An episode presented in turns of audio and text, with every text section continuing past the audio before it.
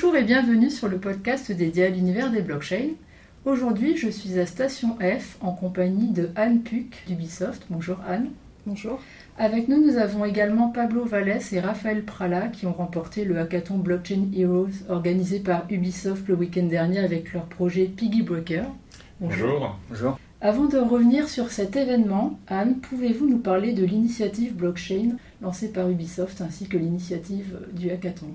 L'initiative euh, blockchain chez Ubisoft a été euh, lancée par le Strategic Innovation Lab. Mhm. La mission du lab est d'aider le groupe Ubisoft à anticiper le futur en travaillant sur euh, les tendances, qu'elles soient technologiques, sociétales, au business, donc en particulier celles qui ont un impact sur l'industrie de l'entertainment.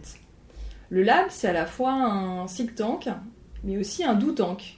Qu'au sein du lab, nous explorons les tendances, mais nous concrétisons aussi certaines pistes d'innovation grâce à notre équipe de prototypage intégrée.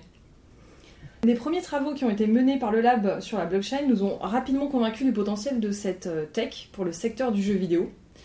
En effet, nous voyons de nombreuses opportunités pour les joueurs et notamment une expérience de jeu transformée où les joueurs euh, vont être euh, plus que jamais euh, acteurs des univers de jeu et pouvoir atteindre un niveau d'implication sans précédent.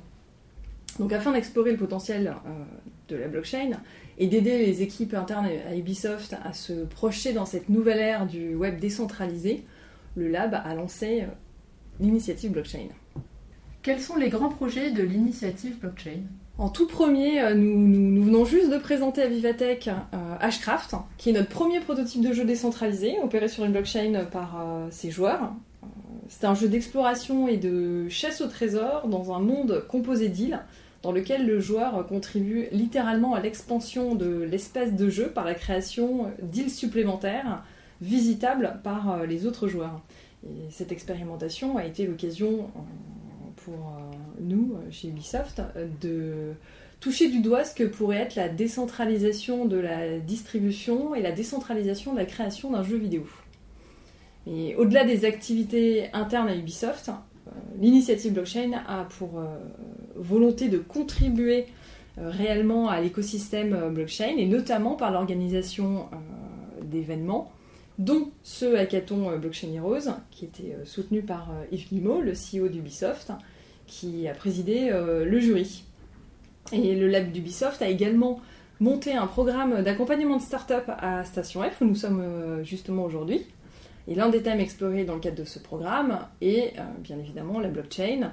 Donc nous travaillons ici avec Azarus, B2Expand et Everdreamsoft qui ont participé également en tant que mentors lors de ce hackathon. Et donc un petit mot sur les mentors, il faut souligner euh, à la fois leur travail et leur, euh, et leur contribution à nos sept super mentors, euh, sans qui le hackathon n'aurait pas été possible. Donc merci à Blockchain Partner, Consensus, Future, Azarus, B2Expand, Everdreamsoft et également au Lab pour avoir accompagné les participants pendant deux jours et demi. Comment s'est déroulé l'événement? Très bien. On est vraiment euh, ravis de cette expérience. Euh, avec euh, une soixantaine de participants et pas moins de cinq nationalités, le pari est réussi pour nous. Nous avions proposé plusieurs pistes à explorer dans le cadre de ce hackathon blockchain et gaming, donc l'utilisation des propriétés de la blockchain au service du gameplay, la tokenisation des assets, le cross-gaming, la dimension euh, sociale des jeux. Toutes ces pistes ont été explorées et à vrai dire les participants sont même allés euh, beaucoup plus loin. Les 12 projets pitchés étaient extrêmement variés et d'une grande qualité. les trois équipes gagnantes et le quatrième projet euh, élu coup de cœur des mentors reflètent d'ailleurs bien la diversité d'opportunités apportées par la blockchain pour l'industrie du jeu vidéo. Donc vraiment, nous sommes ravis. Et surtout, bravo à Peaky Breaker pour avoir remporté le premier prix de ce hackathon. Merci beaucoup. Piggy Breaker que nous avons ici avec nous. Euh, donc Pablo, Raphaël, avant de présenter votre projet, votre jeu, est-ce que vous pouvez nous parler un petit peu de vous, de votre parcours et de votre rapport avec la blockchain? Oui, donc euh, Raphaël, euh, je suis de... Je suis issu de l'école Epitech, une école en informatique, dans laquelle j'étais président d'association vidéo. Donc ensuite, naturellement, je suis allé vers les médias et j'ai passé 10 années dans les médias, dans des grands groupes euh, du CAC 40, type euh, Lagardère, TF1, mhm. Bolloré.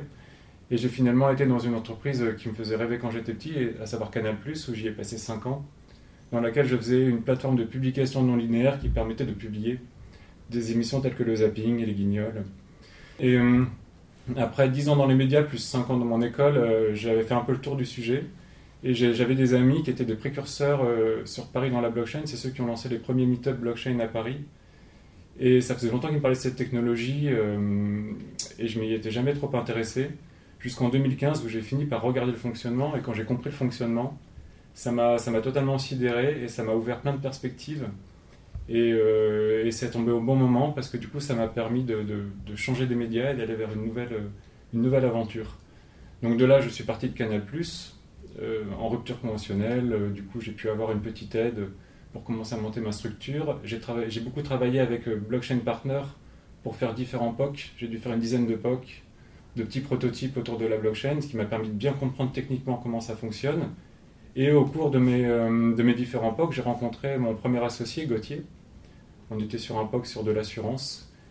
Et on a bien sympathisé. Et il s'est aussi intéressé à la blockchain. Et comme moi, il a eu un coup de cœur. Et quelques mois plus tard, il a, il a démissionné de son travail.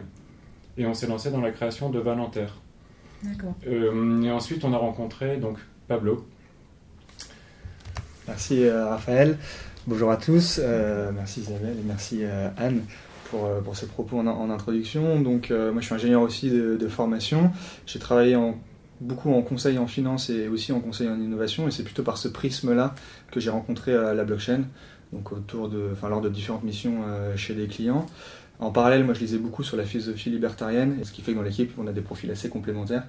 Euh, Raphaël qui est passionné notamment par les aspects techniques de la blockchain, et moi qui suis aussi passionné notamment par les aspects idéologiques de la blockchain.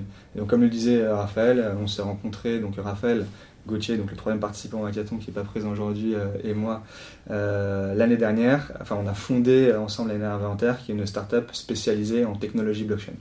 donc aujourd'hui, on est trois associés et euh, bon, on accompagne des clients en grand compte euh, sur la technologie blockchain avec euh, deux activités principales.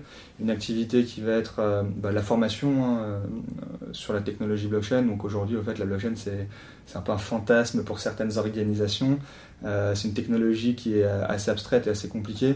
Bah, nous, les accompagne dans l'acculturation de la technologie blockchain et dans l'identification de leviers concrets sur la blockchain pour répondre à leurs problématiques internes. Donc on a développé pas mal d'outils d'acculturation, de médiation issus de de l'univers du design thinking, de l'univers du serious game, finalement pour faire le pont entre bah, les enjeux euh, à la fois stratégiques et opérationnels de nos clients et euh, des leviers concrets sur, euh, sur la blockchain.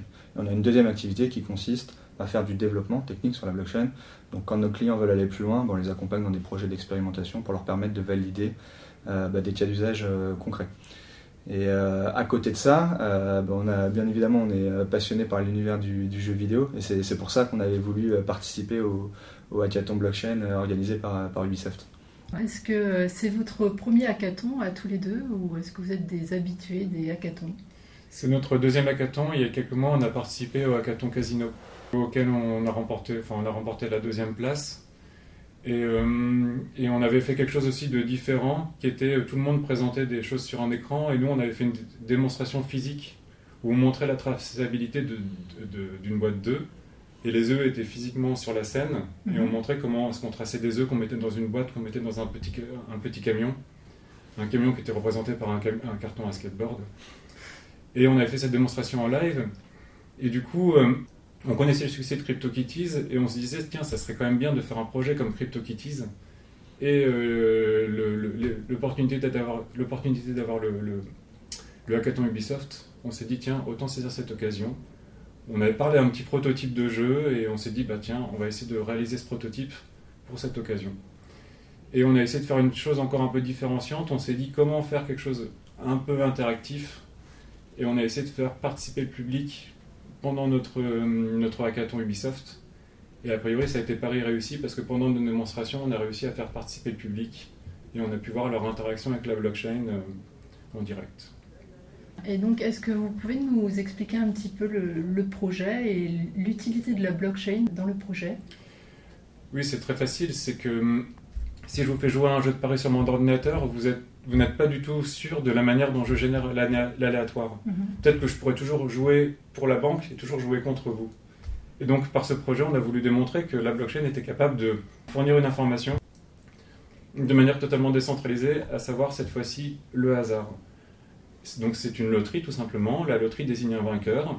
Et ce vainqueur est désigné de manière aléatoire grâce à la blockchain et personne ne peut, ne peut deviner qui va être sélectionné. Donc euh, c'était une application finalement très simple. On avait des ambitions de jeu un peu plus compliquées, mais on s'est rendu compte qu'avec la blockchain, on ne peut pas encore tout faire. Et donc on est resté sur un cas d'usage euh, on ne peut plus simple, qui est donc une simple loterie, euh, euh, où, plus vous mettez, plus vous avez de chances de gagner. Et ensuite, bah, la blockchain sort un numéro et annonce le gagnant, et fait automatiquement le transfert des gains vers le gagnant, sans que nous n'ayons rien à faire. Tout est totalement automatique. Oui, finalement, l'objectif, c'était vraiment de se rattacher à l'essence même de la blockchain.